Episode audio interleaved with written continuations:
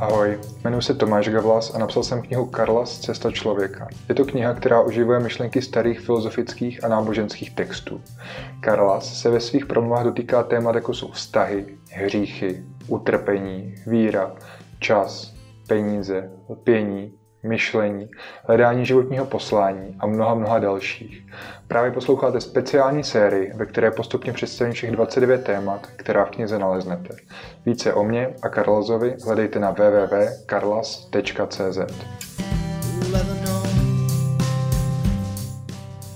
Díl 25. Důležité je znát toho, který stojí nad cestou.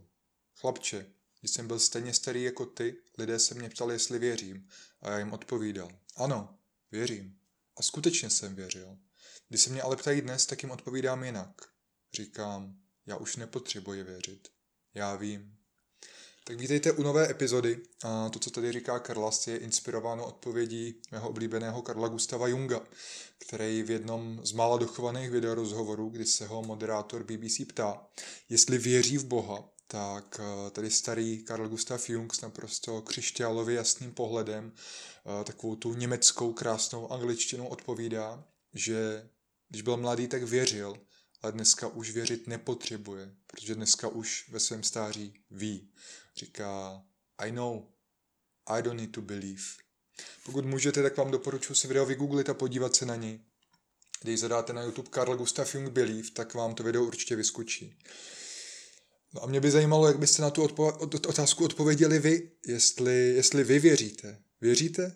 Fakt by mě to docela zajímalo. A jestli věřím já, no já sám nevím, jak na těchto otázku odpovědět. A to jsem o tom hodně přemýšlel a nechci se z ní vykrucovat, protože občas vám ji prostě někdo položí. A co vím, že nemůžu říct, je, že určitě nemůžu říct, že vím, protože, protože nevím, na rozdíl od Karla Gustava Junga ale zároveň si myslím, že nemůžu ani říct, že věřím, protože kdybych řekl, že věřím, tak si myslím, že bych byl pokrytec. Protože kdybych řekl, že věřím, tak by se přece měl chovat tak, jako kdybych skutečně věřil. To znamená, že bych svoji víru měl být schopen doložit skutkama, činy. Tedy tím, že se vždycky snažím směřovat k tomu nejvyššímu ideálu. To znamená, že jako křesťan bych měl následovat Krista, jeho cestu, cestu kříže, chovat se v souladu s kázáním nahoře, eh, následovat desatero a samozřejmě milovat bližního více než sebe sama. Nebo kdyby byl buddhista, tak bych měl respektovat pětici přikázání, mezi který mimo jiný patří třeba eh, nelhat nebo naprostá abstinence. Kdyby byl stoik, tak bych měl respektovat, že jsou nějaké věci mimo sféru mýho vlivu. Naprosto bych to měl respektovat. A proto, když se stanou nějaké takové nepříjemné věci, těžký, tak bych je měl být schopný přijmout bez smutku a tak jak, tak, jak jsou. Jenže já právě Budhu, ani Krista, ani stojky plně nenásleduju. Mně to prostě nějak nejde. A vím, že moje chování ve srovnání s ideálem vždycky plný nějakých nedokonalostí.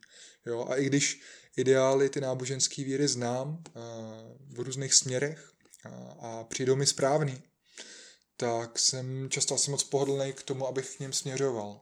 A proto říkám, že uh, nevím, jestli můžu říct, že věřím, protože ten, kdo věří, by podle mě neměl být pohodlný. Měl být schopný ideálu té své víry obětovat svoji pohodlnost. Jo. To je, já jsem přesvědčený o tom, že být křesťan nebo buddhista nebo stoik není jenom rozhodnutí a, a nějaká nálepka. Není to fanouškovský fotbalovýmu týmu, není to říkat, jestli jsem, jestli jsem katolík nebo evangelík. Je to především úsilí se spojit s ideálem těch náboženských nebo filozofických směrů. Takže znova, jestli věřím, myslím, že jediný, co můžu říct, je, že si přeju věřit, ale nedokážu to, nedokážu to úplně. Ale kdybyste se mě zeptali, zdali existuje Bůh, to znamená cokoliv, tak vám, tak vám na to asi odpovím stejně jako, jako Blé Pascal, který říkal, že uh, by si vsadil, že něco je. Tak já bych si taky vsadil, že Bůh existuje. A ještě přemýšlím, kdyby to bylo mělo být ještě jinak, eh, tak pokud by moje odpověď na to, jestli věřím, měla být bez nějakého většího vysvětlování, buď ano, ano, nebo ne, ne, protože takhle učí Ježíš, aby lidi odpovídali, ať je tvá odpověď ano, ano, ne, ne, aby byla jasná, a tak v tom případě řeknu ano, ano. Jo, Bůh, Bůh určitě v nějaké formě existuje, nebo minimálně existuje v lidském jazyce, nebo existuje jako nějaká univerzální lidská představa. Určitě je to něco, na čem se téměř všichni lidi shodnou. Jo. Pojem Bůh a jeho personifikace existuje, já myslím, že po celém světě, eh, v různých kulturách, jo, v různých historických obdobích. A ten, Bůh a ta jeho personifikace má spoustu men. Může mít jména jako Jahve, Elohim, může mu říkat pán, anglicky Lord, může mu říkat e, otec, můžeme používat obrat světlo, alfa, omega, král králů, v islámu Allah, Baha, může to být v hinduismu Brahma, může to být v zoroastrismu Ahura Mazda. Nebo v Karlazovi, e, o něm Karlas mluví jako o tom, který stojí nad cestou. Jo. A věřím, že takových pojmů, takových men existují možná stovky dalších. Myslím, že takový seznam dokonce existuje i na Wikipedii a že jsem si ho, že jsem si ho procházel, abych, abych si udělal obrázek o tom, když jsem psal Karlaze. Takže myslím si, že fakt v každé kultuře a v každém jazyce existuje označení pro něco, jako je Bůh. A když se o tom bavíme, o tom něco, co je jako Bůh, tak eh, vlastně ať už jsme věřící nebo ne, nevěřící, tak svými slovy opisujeme podobný význam, který ukazuje na něco neviditelného, na něco, co neznáme přesně, ale co všichni přibližně tušíme, co to je, nebo co si myslíme, že to je. Ať jsme věřící nebo nevěřící. To znamená, my jako lidi tak sdílíme nějakou, eh, i když vágní představu Boha, to znamená cokoliv, a tím tomu eh, Bohu jako lidi vdechujeme život. Jo? Ten pojem vlastně existuje v nás. Jo? Takže se dá říct, že v nás v lidech nesídlí Bůh, ale obraz Boha. To je vlastně už takový dávný koncept eh, pod pojmem imago Dei. Jo? Existuje v nás jsi boží otisk, eh, jakási, jakási boží představa a my můžeme formulovat slovama a zároveň svýma skutkama. A to, že si v sobě neseme boží otisk, to můžeme poslat asi jenom díky, díky nějaké osobní zkušenosti. No, přečteme si ukázku, a, kde Kras mluví k Eliášovi a říká mu, každý v něco věří, chlapče. Víra je názor a přesvědčení, že ten názor je správný.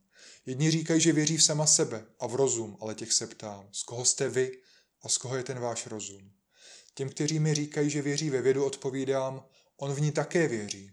Proto vám ji svěřil, aby byla nástrojem, který, pomáhá ho, který vám pomáhá ho poznat. Další věří v peníze, rody, státy, moc, nástroje a majetek. Těch se ale táží, kdo vám to všechno dal. Vždyť sami víte, že nic z toho není věčné. Oni ale neposlouchají a pořád vymýšlejí nějaké věci, které znají, protože se bojí věřit v něco, co neznají. Takový ale uvěří čemukoliv. Nakonec si budou myslet, že k ním pomoc přichází z peněz, z lidí, z vlastní moudrosti, z vědy a z jídla. Ale nespatří, od koho ty věci skutečně jsou, až příliš se zaposlouchali do všeho, co je zemské. Žádají si zázraky, chtějí vidět vstát jednoho chromého, ale to, že každý den se na nohy staví tisíce chlapců a děvčat, opomíjejí. Jako by snad každá věc na zemi nebyla zázrakem. Podívej se okolo nás, kolik se toho v jednu chvíli děje. Tvé plíce proměňují vzduch v život. Vlaštovky plachtí nad řekou, pruce se zvedají a zase padají k hladině. Voda poliká sluneční svět a ohřívá se. Listy stromů postupně žloutnou, až v nich nezbude ani trochu zelená. Tvé oko to všechno vidí. Podívej se blíže a spatříš, jak zázračný je celý svět. A teď se zamysli. Kdo zbudoval tebe? Přece když u cesty pohodíš lopatu, písek, kupu cihel a za rok se vrátíš, postavený dům tam nenajdeš. To, že žiješ, přece není jen pouhá náhoda. Konec ukázky. Karlas tedy podobně jako Masaryk říká na začátku, že každý z nás v něco věří. Jo. Předmět té víry je odlišný. Někdo z nás věří sám v sebe a své schopnosti, někdo věří v horoskopy, astrologii, někdo věří ve vědu, někdo věří v Ježíše Krista, někdo věří vládě, někdo věří v data, někdo věří v rodinu, někdo věří v kariéru. Každý máme víru v nějaký názor, o kterém jsme přesvědčení, že je správný a že je pravdivý. máme uh, nějakou víru v názor, který nám dodává pocit jistoty v tomto světě a kterým si interpretujeme ten svět okolo nás a naší úlohu v něm. A takhle je to v pořádku, protože jinak bychom byli ve světě asi úplně ztracený. My musíme v něco věřit a něčím si ten svět okolo nás vykládat. Otázku ale potom zůstává, v co přesně my vlastně věříme a jestli to, v co věříme, je skutečně tak pravdivé, jak jsme o tom přesvědčeni. Jo? A to není obecná filozofická otázka, ale je to spíš životní otázka pro každého z nás, na kterou bychom si měli zkusit sami odpovědět. Jo? A ta otázka, v co věříme. V co vlastně v našem životě věříme a jak jsme na to vůbec přišli. Jak víme, že to je pravdivý. Přečteme si další ukázku, kde Karlas vykresluje obraz toho, který stojí nad cestou. Karlas říká, přivedl mě k tobě a přesto ti o něm mnoho nepovím. Nespatříš ho, dokud se ti sám neukáže. V jeho moci je některé nechat slepé a jiné osvítit. Je poznáním, pravdou i světlem. Je smyslem a zákonem. Věčností, počátkem i koncem. Je prvním a posledním. Nemá podobu, která by nemohla být stvořena. Je v tobě i ve mně. Ve všech lidech, zvířatech, rostlinách, ve vodě, v ohni i v kamení. Zlom klacík a nalezneš ho tam. Je v tom nejvyšším i nejnižším. A nakonec i v psích výkalech a hnících mršinách. Je tím, co jsi poznal, ale i vším, co jsi ještě nepoznal. Dávej si proto pozor na ty, kteří o něm mluví jménem. Mnozí mluvkové kážou lži, ohlašují vidění svých srdcí a ne to, co je pravdou. Jsou to šarlatáni a špatní vykladači, kteří prodávají lidem zkratky. Říkají, že našli klíč, ale ve skutečnosti jen milují chrámovou slávu. Uvěřili, že jsou osvobozeni, ale přitom jen vyměnili řetězy ze železa za řetězy ze zlata. Konec ukázky. Karl se tady pokouší popsat, co nebo kdo je tedy ten, který stojí nad cestou.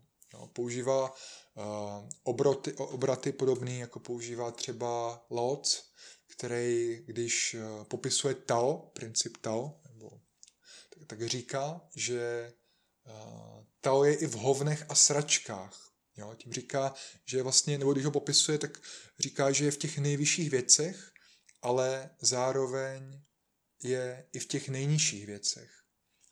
Eh, Carl Jung třeba ve své knize, eh, která se v angličtině jmenuje Modern Man Search for Meaning, což je mimochodem skvělá kniha, kterou vám všem doporučuji, určitě jedna z mých oblíbených od Junga, tak tam říká ve volném překladu, že dnešní člověk nedokáže vidět Boha, protože není zvyklý se dívat dostatečně nízko.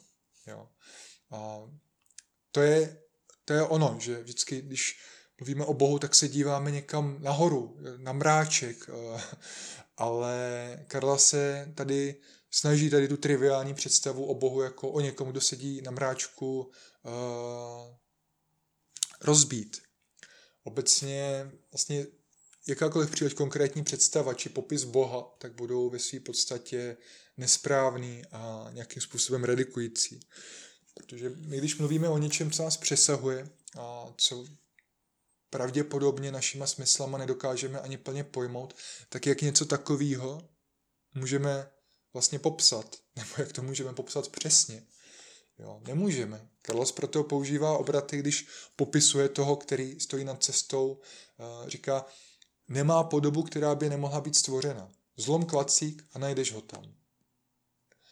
Já budu drzej, když řeknu, že, že e, úspěch církví a víceméně všech nějak institucionalizovaných forem víry se dá částečně připsat tomu, že se samozřejmě jednak napojují na dědickou linku proroků a, a, nebo posvátných textů a druhá vlastně v průběhu času uh, tu představu Boha jak si zjednodušují a dobově přizpůsobují. Oni personifikují a, a pomáhají ho jak si lidem interpretovat. Jo. To znamená, a tváří si, že k tady tomu zjednodušení má nějaký zmocnění. A lidi, kteří samozřejmě se cítí nejistý v tom, aby, aby uh, přemýšleli o Bohu, nebo aby, aby, uh, aby si Bohu, třeba by si dovolili k Bohu navázat nějaký vztah, tak tyhle ty prostředníky uh, vyhledávají. Já neříkám, že to je špatně, prostě to tak je. Ty prostředníci nám často pomáhají pochopit a interpretovat něco, co je velmi těžko pochopitelné. Jo. Ale Karla Stej naznačuje, že možná není tak dobrý se k těm lidem na ně tolik naklánět, k těm jejich výkladům a, a různých duchovních témat nebo toho, co je Bůh. Že možná je dobrý právě přijmout, že Bůh nebo ten, který stojí nad cestou, pro nás pravděpodobně zůstane do konce našich životů neúplně pochopitelný a popsatelný. A že tohle je v pořádku, že možná ten Bůh je, se víc manifestuje nějakou velmi osobní zkušeností, která je často nepřenositelná a nepopsatelná. Zároveň Karlas Eliáše varuje před různýma mluvkama, kteří až příliš často mávají božíma jménama a s takovou tou neochvějnou jistotou hlásají boží pravdy. A tady si přečteme další ukázku. Nepřináším ti náboženství, nekážu rituály a nevyžaduji ceremonie. Nechci, aby zvěřil v něco, co není pravdivé. Zneužití víry je jedním z největších pokušení, které k člověku může přijít. A má slova tě nevedou k bludu a nezbavují odpovědnosti. Naopak, ti vždy připomínají. Jsem ten, který tě přivádí k cestě víry, ale hned zase ustupuji, protože vím, že mi nepřísluší stát mezi tebou a tím, který tě má vést k cíli. Jsem jen pomocníkem, kterého jsem očící povolal, aby v tobě umrtvil, co je špatné a probudil, co je dobré. Podobně jako posloucháš mě, studuj také původní texty starých proroků a učitelů. Ten, který stojí na cestu, je vyslal do světa, aby prošli všemi kontinenty. Zrcadlí se v nich jeho moudrost stejně, jako se v měsíci odráží sluneční svět. Měsíc je sice menší než slunce, ale je k tobě také mnohem blíž. Nezáří tolik, ale ani tě neoslepuje. Tím je pro tebe viditelnější a v tom smyslu jsou ti blíže i proroci. Přináší indicie k tomu, jak žít život, aby to mělo smysl. A mezi moudrostí toho, který stojí nad cestou a životem dobrých proroků, bys nevi- neměl vidět jiného rozdílu než mezi hudbou zapsanou v notách a stejnou hudbou provozovanou umělcem. Učení dobrých proroků se časem nějak nekazí. Naopak, slova, kterými promlouvají, v tobě dokáží rezonovat se stejnou silou jako před tisíci let. Sám naslouchej, čeho se v tobě dotknou. Konec ukázky. Karel Stej varuje před uh, zneužitím víry. No, co tím myšleno? Třeba uh, tenhle, tady ta vlastně, tady ten obrat, to je taková variace na něco, co řekl Ignác z Loyoli, který uh, ho používal ve svých duchovních cvičeních. O čem mluvím? O obratu jsem ten, který tě přivádí k cestě víry, ale hned zase ustupuji, protože vím, že mi nepřísluší stát mezi tebou a tím, který tě má vést k cíli. Jo, tenhle obrat vychází z instrukcí, který Ignác z Loyoli napsal uh, pro ty, kteří dávali vlastně jeho duchovní cvičení. Duchovní cvičení je taková metoda, taková technika, takový cvičení, který, duchovní cvičení, které trvají asi 4 týdny, které vedou člověka k nějaký víře a sebepoznání a k tomu, aby se naučil se dobře rozhodovat. A právě říká tím, který provádějí vlastně člověka, který ho do nich zasvěcují, aby aby, eh, že jim nepřísluší stát eh, mezi tím zasvěcovaným a Bohem, ke kterému toho člověka přivádí.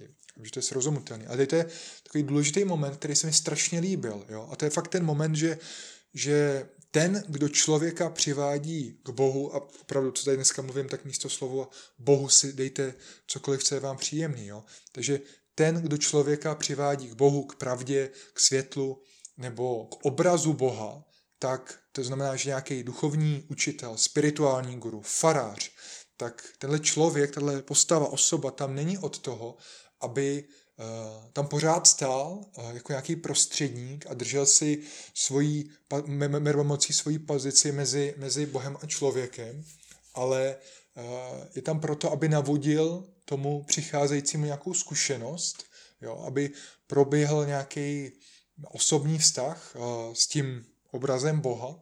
A jakmile to proběhne, tak ten, který přivádí, tak má, tak má ustoupit, tak má odejít vlastně z toho a nechat uh, působit tu zkušenost a to, co se stalo. A to mi přijde, že je hrozně hezký moment. A, a o něm často přemýšlím, když čtu různý starý mistry nebo i současný různý duchovní učitele, tak mi přijde, že tady to je nějaký uh, takový punc kvality toho člověka, když, když se nesnaží stát jako neustálý prostředník a nedrží si zuby nechty tu, tu, tu svoji pozici toho uh, vykladače veškeré pravdy. Dále pak Karlas Eliáše vede k tomu, aby sám četl ty texty starých proroků a mistrů. Jo, já jsem o tom mluvil taky už mnohokrát, ale Karlas tady používá podobenství, eh, který, který použil už eh, Chesterton. To znamená, že popisuje samotného Boha, nebo pravdu, jako světlo. Popisuje jako slunce, který svítí příliš jasně na to, abychom se do něj mohli podívat. To znamená, že ten Bůh je fakt to slunce, když se do něj podíváme v jasný den, prostě v poledne, tak musíme přivřít oči. To světlo je pro nás moc silný, to znamená, že to slunce je pro nás jaksi jako nepojmutelný, naše smysly nejsou schopný ho pojmout, je to až, je to až bolestivý, jo. To znamená to, co jsem říkal, v tom je ten Bůh jaksi pro nás nepochopitelný. Ale naopak ty proroky, světce a starý mistry popisuje Karlas nebo i Chesterton, třeba inspirace u Chestertona, jako měsíc, který vlastně je odleskem toho slunce, je k nám blíž a tolik nepálí. Není tak výrazný, není to ta pravda sama o sobě, ale je pro nás, pro lidi, je to dostatečný odlesk té pravdy. A možná je pro nás užitečnější se dívat na ten měsíc, než se dívat do toho slunce. A přesně takhle jsou nám blíž ty starý mistři, jsou jakýmsi mostem k pochopení té pravdy, jsou odleskem pravdy.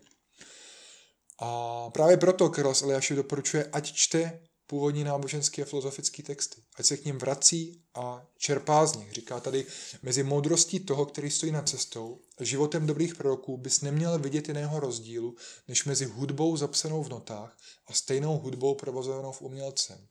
Tedy zase zdroj tohoto obratu, nebo uh, to nejsou přímé přepisy, já jsem se, uh, ale inspiroval jsem se v těchto věcech, takže mi přijde zajímavý to tady zmínit, protože si pak můžete najít ty, ty samotné autory, který jsou všichni taky velmi zajímaví. Tak tady ten obrat je inspirovaný uh, obratem Františka Seleskýho, zakladatelem Salesiánů, což je taky takový řád, který je zaměřený na spiritualitu. A ten obrat to přesně vystihuje, jo, že fakt ten život dobrých proroků je, je uh, hudba provozovaná v umělcem. Ta pravda samotná boží je hudba zapsaná v notách.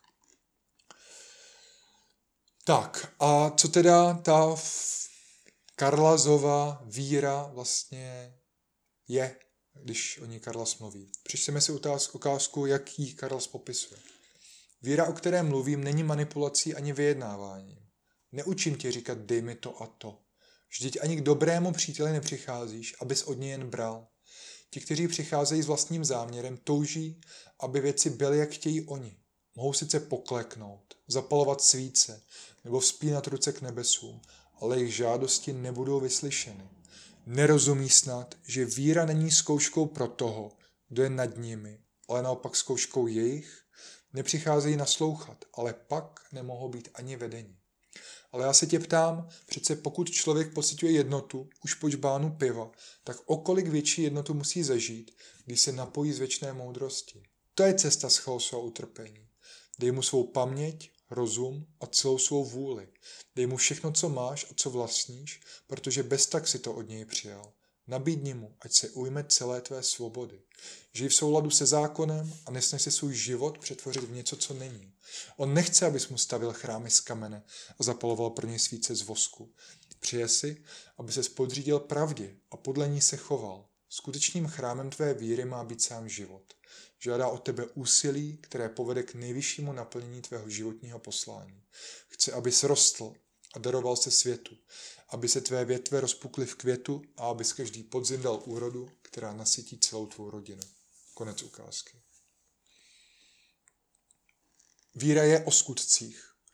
Jo. Teď i po smrti Ježíše se pátá kniha Nového zákona se jmenuje Skutky apoštolů. Nemenuje se to mluvení apoštolů nebo uh, přemýšlení apoštolů nebo rozjímání apoštolů. Jmenuje se to skutky. Sleduje, co udělali apoštolové Pavel a Petr, co vykonali pro svoji víru. Skutky. Karlas eh, tady říká, že víra není demonstrovatelná jenom chozením do kostela, zapalováním svíček, klaněním se, spínání uh, rukou k nebesům nebo dodržování nějakých rituálů.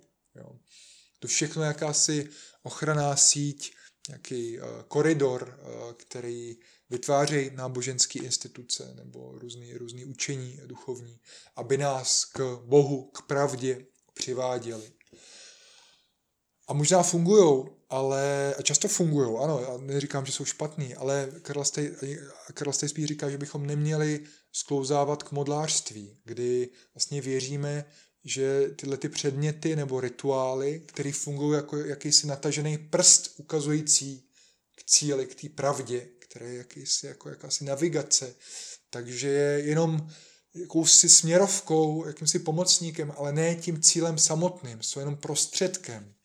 To znamená, že zapalování svíček eh, není cíl jako nějakýho, nějakýho, nějaký duchovní cesty. Účast na bohoslužbě není cíl, postavení si doma oltáře a zapalování si voných svíček není cíl, opakování veršů není cíl. Je to všechno možná nějaká příprava na cestu, součást cesty, ale vykonání té cesty, ta cesta samotná je v našich skutcích, v tom, co děláme. V tom, jak se přibližujeme tomu ideálu, to znamená v nějaké naší moralitě, v rozpoznání toho božího obrazu v nás, v naslouchání, v naslouchání, ne v požadování chci to a to, ale v přijímání toho našeho volání, našeho povolání, přijetí, ve vznitření si nějakého Eh, ideálu a v životě v souladu s principama, která nás, které nás přesahují. Ať to znamená přijmout za ten ideál Budhu nebo eh, Ježíše Krista nebo eh, cokoliv jiného, co má být tím předpětem víry. Ale neznamená, nestačí, že prostě budu nosit na krku křížek nebo budu mít někde postavenýho zlatého Budhu je to fajn, protože vždycky, když se na ten křížek podívám nebo na toho velkého zlatého budu, tak bych si měl připomenout, že jde hlavně o, ten, eh, o to morální úsilí, eh, o to, o to úsilí skutku, který je po mně požadovaný. I proto jsou všude třeba v Barmě eh, obrovský zlatý budhové, když ta země nemá ani na to, aby se udělal silnice, aby se lidi připomínali toho budhu. Ale to, co je důležité a v čem je ta skutečná cesta a v čem je ta víra, je ve skutcích, ve skutcích pokory, odvahy, pravdivosti, usilování a trpělivosti. Tady to je cesta víry, kterou Karlas popisuje. Tady to je cesta z utrpení a chaosu, kterou popisuje Buddha třeba. Přečteme si další ukázku. Chlapče, já v tobě mohu semínko zasadit a ty ho můžeš zalévat, ale růst nechává ten, který stojí nad cestou. Jen z jeho vůle může správně zakořenit a pnout se do výšky. Víra, o které mluvím, je věrnost vlastnímu účelu, ať je jakýkoliv. Věrný se nevzpouzí, že by byl raději něčím jiným než je. Přijímá dary, které v sobě objeví. Přijímá svou cestu a kráčí po ní ve větru, v dešti, v horku i v mrazu. Usedne jen ve chvílích, kdy hlas volajícího utichne, ale ani tehdy neodchází za jiným. Trpělivě čeká. Ví, že se vrátí a jakmile ve svém svědomí, svědomí zaslechne jeho volání, bez váhání vstane a znovu ho následuje. Nechává se vést podle zákonitostí, které jsou rozumu skryty. Jedná a kráčí podle nejniternějšího vedení a každým krokem dotváří podobu své duše. Ostatní nerozumí, z jakého světa přichází myšlenky, které ho vedou, ale zcela jasně vidí zářit cestu, která po něm zůstává. Konec ukázky. Cesta víry je trpělivá a aktem víry je vlastně trpělivost sama a přijímání. Víra je zkouška naše. Věřící se, zkouška v tom se nevzpouzet a zůstávat věrný eh, svýmu účelu, svýmu poslání, přijímat, co se děje a snášet to a zůstat silný přesto a odvážný a pravdivý. Snášet i období různých temných nocí duše, o kterých budeme mluvit příště. A během kterých eh, nepřestávat pochybovat o smyslu a účelu svý, svý eh, životní cesty. Víra znamená, věřící přijímá svůj osud a snáší těžký období. Přijímá změny a ztrátu. Ta víra mu oporou, stále věří. A tohle je taky důvod, proč třeba já, když eh, mám být úplně upřímný, tak eh, proto nemůžu říct, že věřím, protože uh, úplně upřímně mé skutky často za tím ideálem pokulhávají. Jo. Já nejsem vždycky tak odvážný nebo trpělivý, nebo nepřijímám změny s plnou vírou, že to dopadne dobře a, a nevidím v těch věcech třeba smysl. Jo. Ani nevím, jestli vždycky miluji svého bližního víc než sebe sama. No pak často se změnám různým bráním a nikdy nejsem třeba tak pokorný, jako bych si přál. Takže se znovu vracím, to uzavírám to, co jsme začínali. Jestli věřím, tak jediný, co můžu říct, že si přeju věřit, ale nedokážu to úplně. A jak jsem říkal, moc mě zajímá, jestli vy věříte a co pro vás víra znamená. Můžete mi napsat, nebo eh, jako někteří z vás to udělali, tak můžete nahrát video. Eh, můžete si odpověď přidat třeba jako eh, storíčko na Instagram. Každopádně budu rád za vaši zpětnou vazbu a sdílení tady toho dílu. A mějte se hezky a těším se zase příště. Ahoj. I wanted to see the whole